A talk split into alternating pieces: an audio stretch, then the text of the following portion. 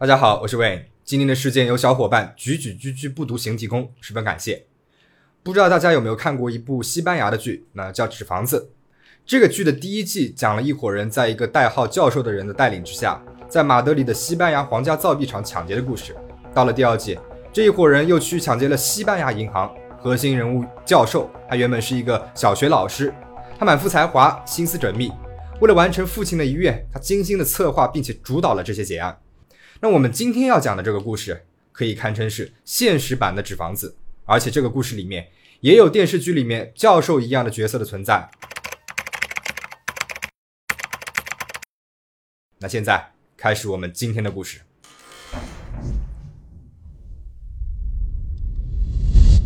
一九七六年七月十九号，法国尼斯兴业银行的职员巴尔，他一早来到了银行上班。五天之前，七月十四号是法国的巴士底日，那又称法国的国庆日，是为了纪念一七八九年七月十四号这一天，巴黎群众攻克了象征封建统治的巴士底狱，从而揭开了法国大革命序幕的日子。巴士底日这一天，整个法国都沉浸在了节日的欢乐氛围当中，城市到处都是各种游行、烟火、音乐会、舞会等等。那刚过完国庆日，又过了一个周末，巴尔他心情很好，他吹着口哨来到了地下一楼的金库，因为银行的现金啊都是放在金库里面的，所以他需要把现金拿到柜台那边去，做好一天营业前的准备工作。然而，他发现金库的门是怎么也打不开，他心想是不是门坏了呢？但是，一直到了中午，请来了专门的开锁人之后，都还是打不开。巴尔将情况告诉给了主管，主管就决定把门给砸开。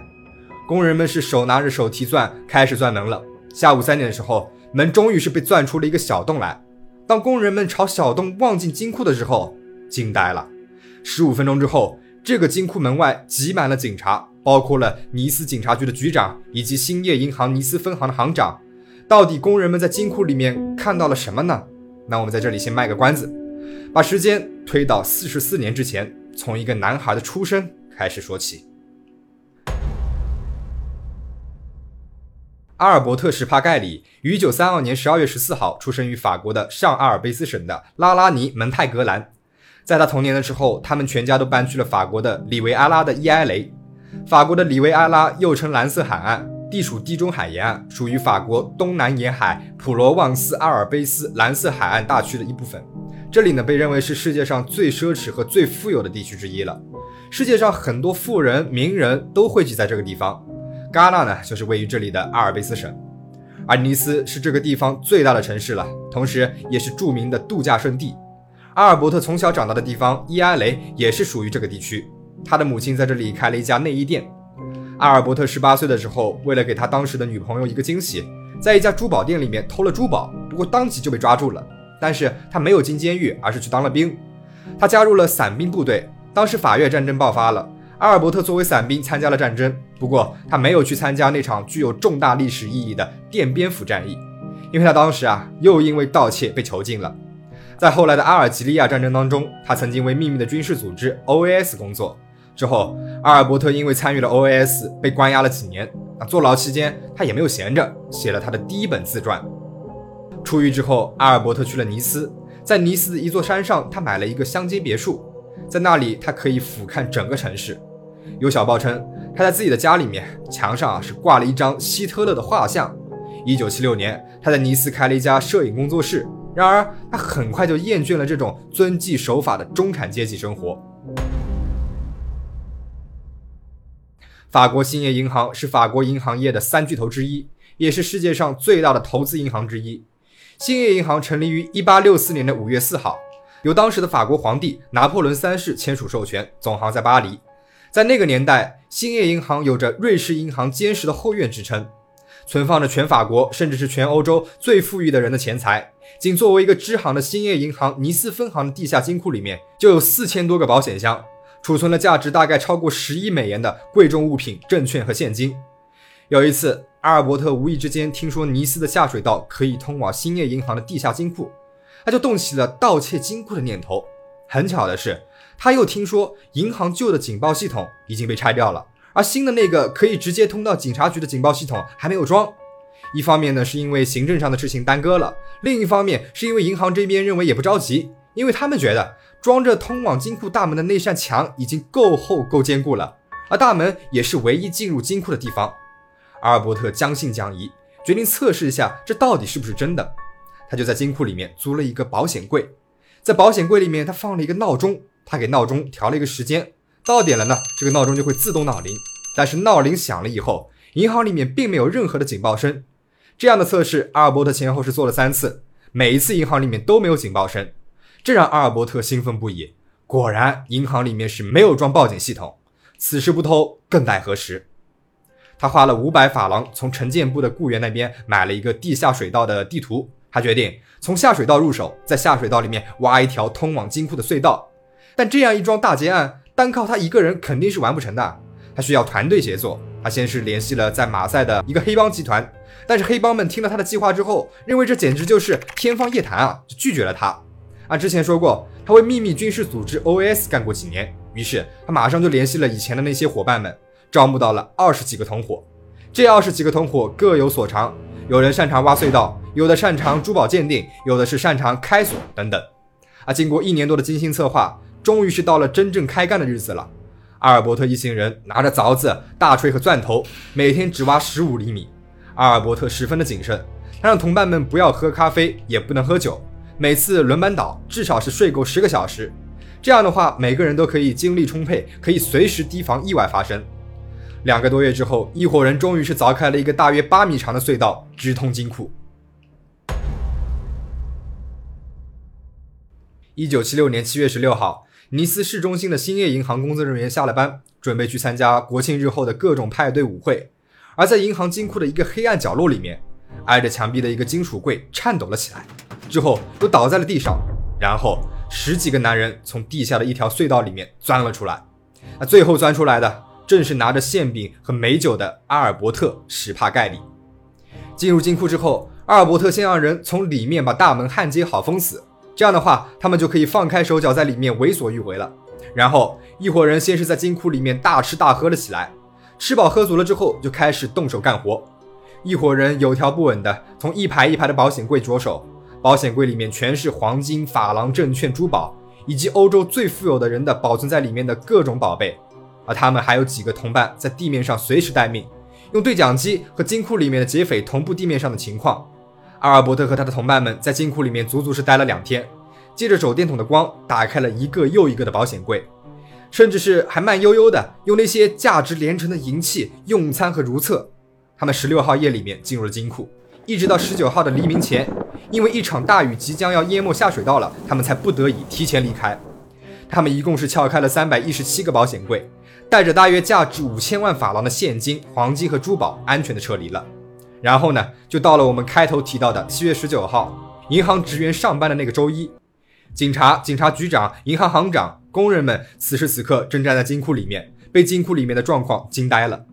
金库里面是一片狼藉，地上撒满了大概一点八米深的纸，全是一些未支取的支票、债券、银行存折等等。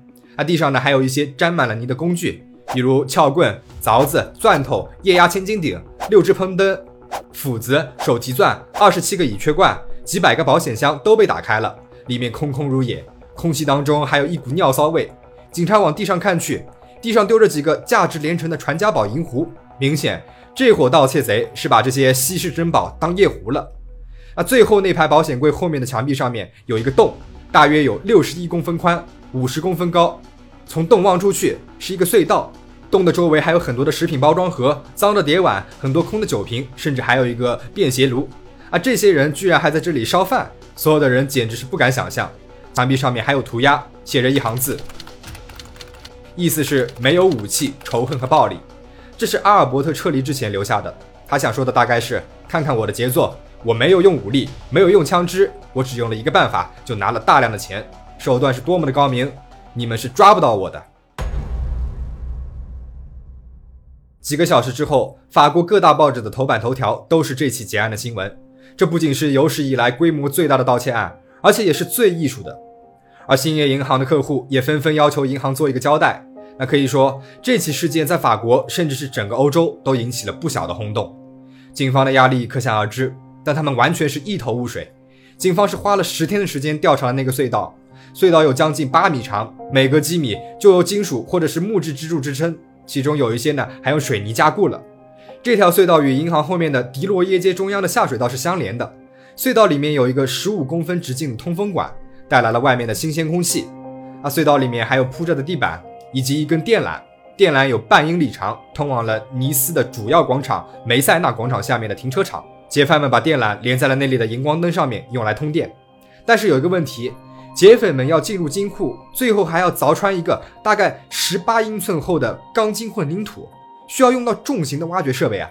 但是那个隧道的宽度最多只能容纳一个人爬行。他们是怎么把有两吨重的设备运进去的呢？而又不被发现呢？警方猜测，他们应该是先用一辆卡车，先将这些设备运到了距离银行不远的佩蓉河边上，然后用橡胶筏把这些装备放在了佩蓉河上，最后呢是运到了下水道里面。因为尼斯的下水道最后都是通往佩蓉河的。除了感叹这群盗贼前期工作准备的十分充分外，警方没有其他任何的线索了。调查工作很庞大，首先每个保险箱里面每件散乱的东西都要一一分类，包括了每件的工具、每件珠宝。地板上的每一份文件，这项工作是花费了十二个侦探四天的时间。技术人员不得不在金库里面的每样东西上尝试采取指纹，但是劫匪们都是戴着手套来作案的，根本是采集不到任何的指纹。而金库里面有四千多个保险箱，这意味着要访问四千多个人以及调查他们的背景。那从现场的情况来看，劫匪当中肯定有人对金库是十分熟悉的，所以银行的几百个员工也都要调查。有报纸猜测，这伙盗贼来自意大利。那毕竟意大利边境距离这边只有二十九公里远。但是警方认为，罪犯只会在感觉到舒服和熟悉的地方作案。那以目前的情况来看，这伙罪犯肯定是当地人。当时尼斯大约有九百名警察，每一个人都被要求联系当地的线人，问他们案发那几天有没有在街上听到什么动静。同时，警方还联系了每一个边远村庄的宪兵分队，问他们最近有没有注意到什么奇怪的事情。而盗贼们留下的那二十七个乙炔气瓶、隧道里面的电缆等等，也都被一一的追踪了，但是没有任何的线索。一直到十月底，一个爱吃醋的妻子是帮了警察的大忙。案发之前，一个女人曾经打电话给警察局，要他们调查一下她的丈夫，因为她总是半夜出门，神出鬼没的。之前警察们以为这只是一起普通的丈夫出轨案，根本就没有放在心上。那案发之后。一个警察想起了这件事情，直觉告诉他，这个丈夫很有可能和兴业银行的盗窃有关。于是他联系了那个妻子，来到了他家，抓住了她的丈夫。她丈夫正是阿尔伯特的同伙。那经过长时间的审讯，这个丈夫是交代了整件事情的始末，并且供出了阿尔伯特。而那个时候，阿尔伯特正作为摄影师的身份，陪同当时尼斯的市长在远东视察。当他一回到尼斯，立马就在机场被逮捕了。庭审当中，阿尔伯特看起来是轻松自如。他一开始否认自己参与了这起盗窃案，后来他又承认了，他说自己呢是在为一个秘密的政治组织在筹集资金。一九七七年三月十号，在一次庭审当中，他说自己有一份加密文件需要让法官看，可以作为自己无罪的证据。正当法官全神贯注研究这份文件的时候，突然阿尔伯特说天气太热了，想站起来打开窗户。这个时候，他一跃而出，跳出了窗户。安全的落在了一辆停在路边的汽车的车顶上面，然后他又顺势坐上了停在边上的早早就等着他的一辆摩托车，疾驰而去。这一跑，警察就再也没有能够找到他和那价值几千万法郎的巨款了。阿尔伯特虽然仍是缺席了庭审，但最终还是被判了一个终身监禁。有些报道称，当初接住了阿尔伯特的那辆汽车的车主，后来还收到过阿尔伯特寄来的五千法郎的一张支票，是对于弄坏了他的汽车顶的赔偿。法国兴业银行从这件事情当中吸取到了教训，给客户赔偿了损失之后，银行还设立了牢不可破的银行中心项目，加固了通往金库的大门，增加了晚上巡逻的次数，多装了警报铃。一九七七年，他们还装上了监控装置，还向每个员工都分发了小册子，需要每个人都会使用这一套安全系统。他们还向其他银行传授了这一套安防系统，目的呢，就是为了防止有预谋的劫案再次发生。然而，一九八零年，巴黎的一家银行被盗窃了一百二十万美元，墙壁上也留下了“没有武器、仇恨和暴力”的一行字，旁边还加上了一个“谢谢”。难道是阿尔伯特消失了三年之后又重出江湖了吗？但是后来，据巴黎警方调查，这起盗窃案与阿尔伯特无关。那么，阿尔伯特他到底去了哪里了呢？据说阿尔伯特潜逃到了阿根廷，路上还整了容。他用结案当中分到的钱，在阿根廷买了一个农场。在他潜逃的十二年时间里面，他常常公开嘲笑执法人员。他的照片会定期的出现在报纸和杂志上面，并且写着来自阿尔伯特的问候。那对于那起抢劫案，他还从自己的角度写了一本书，叫《Freak Frack》。在他的书里面，他说要完成这场漂亮的劫案不简单，当时的条件实在是很有限。而且他们缺少合适的工具，打开那四千一百个保险箱也真的是十分困难，所以他们最终只打开了三百零五个，这也是他这场劫案当中唯一的遗憾。他还抱怨了尼斯的下水道网络狭窄，到处都是老鼠和难民，臭气熏天，他们不得不用大量的泡沫浴来清除下水道的污垢。十二年的时间里面，他好几次秘密的回到了法国看望母亲和妻子。到了一九八九年六月十一号，在他从小长到大的城市伊埃雷。他的母亲家门口发现了阿尔伯特的尸体。当时，阿尔伯特五十八岁，据说是死于肺癌。那就这样，策划了世纪最大最艺术的劫案的阿尔伯特，在自己家门口默默的去世了。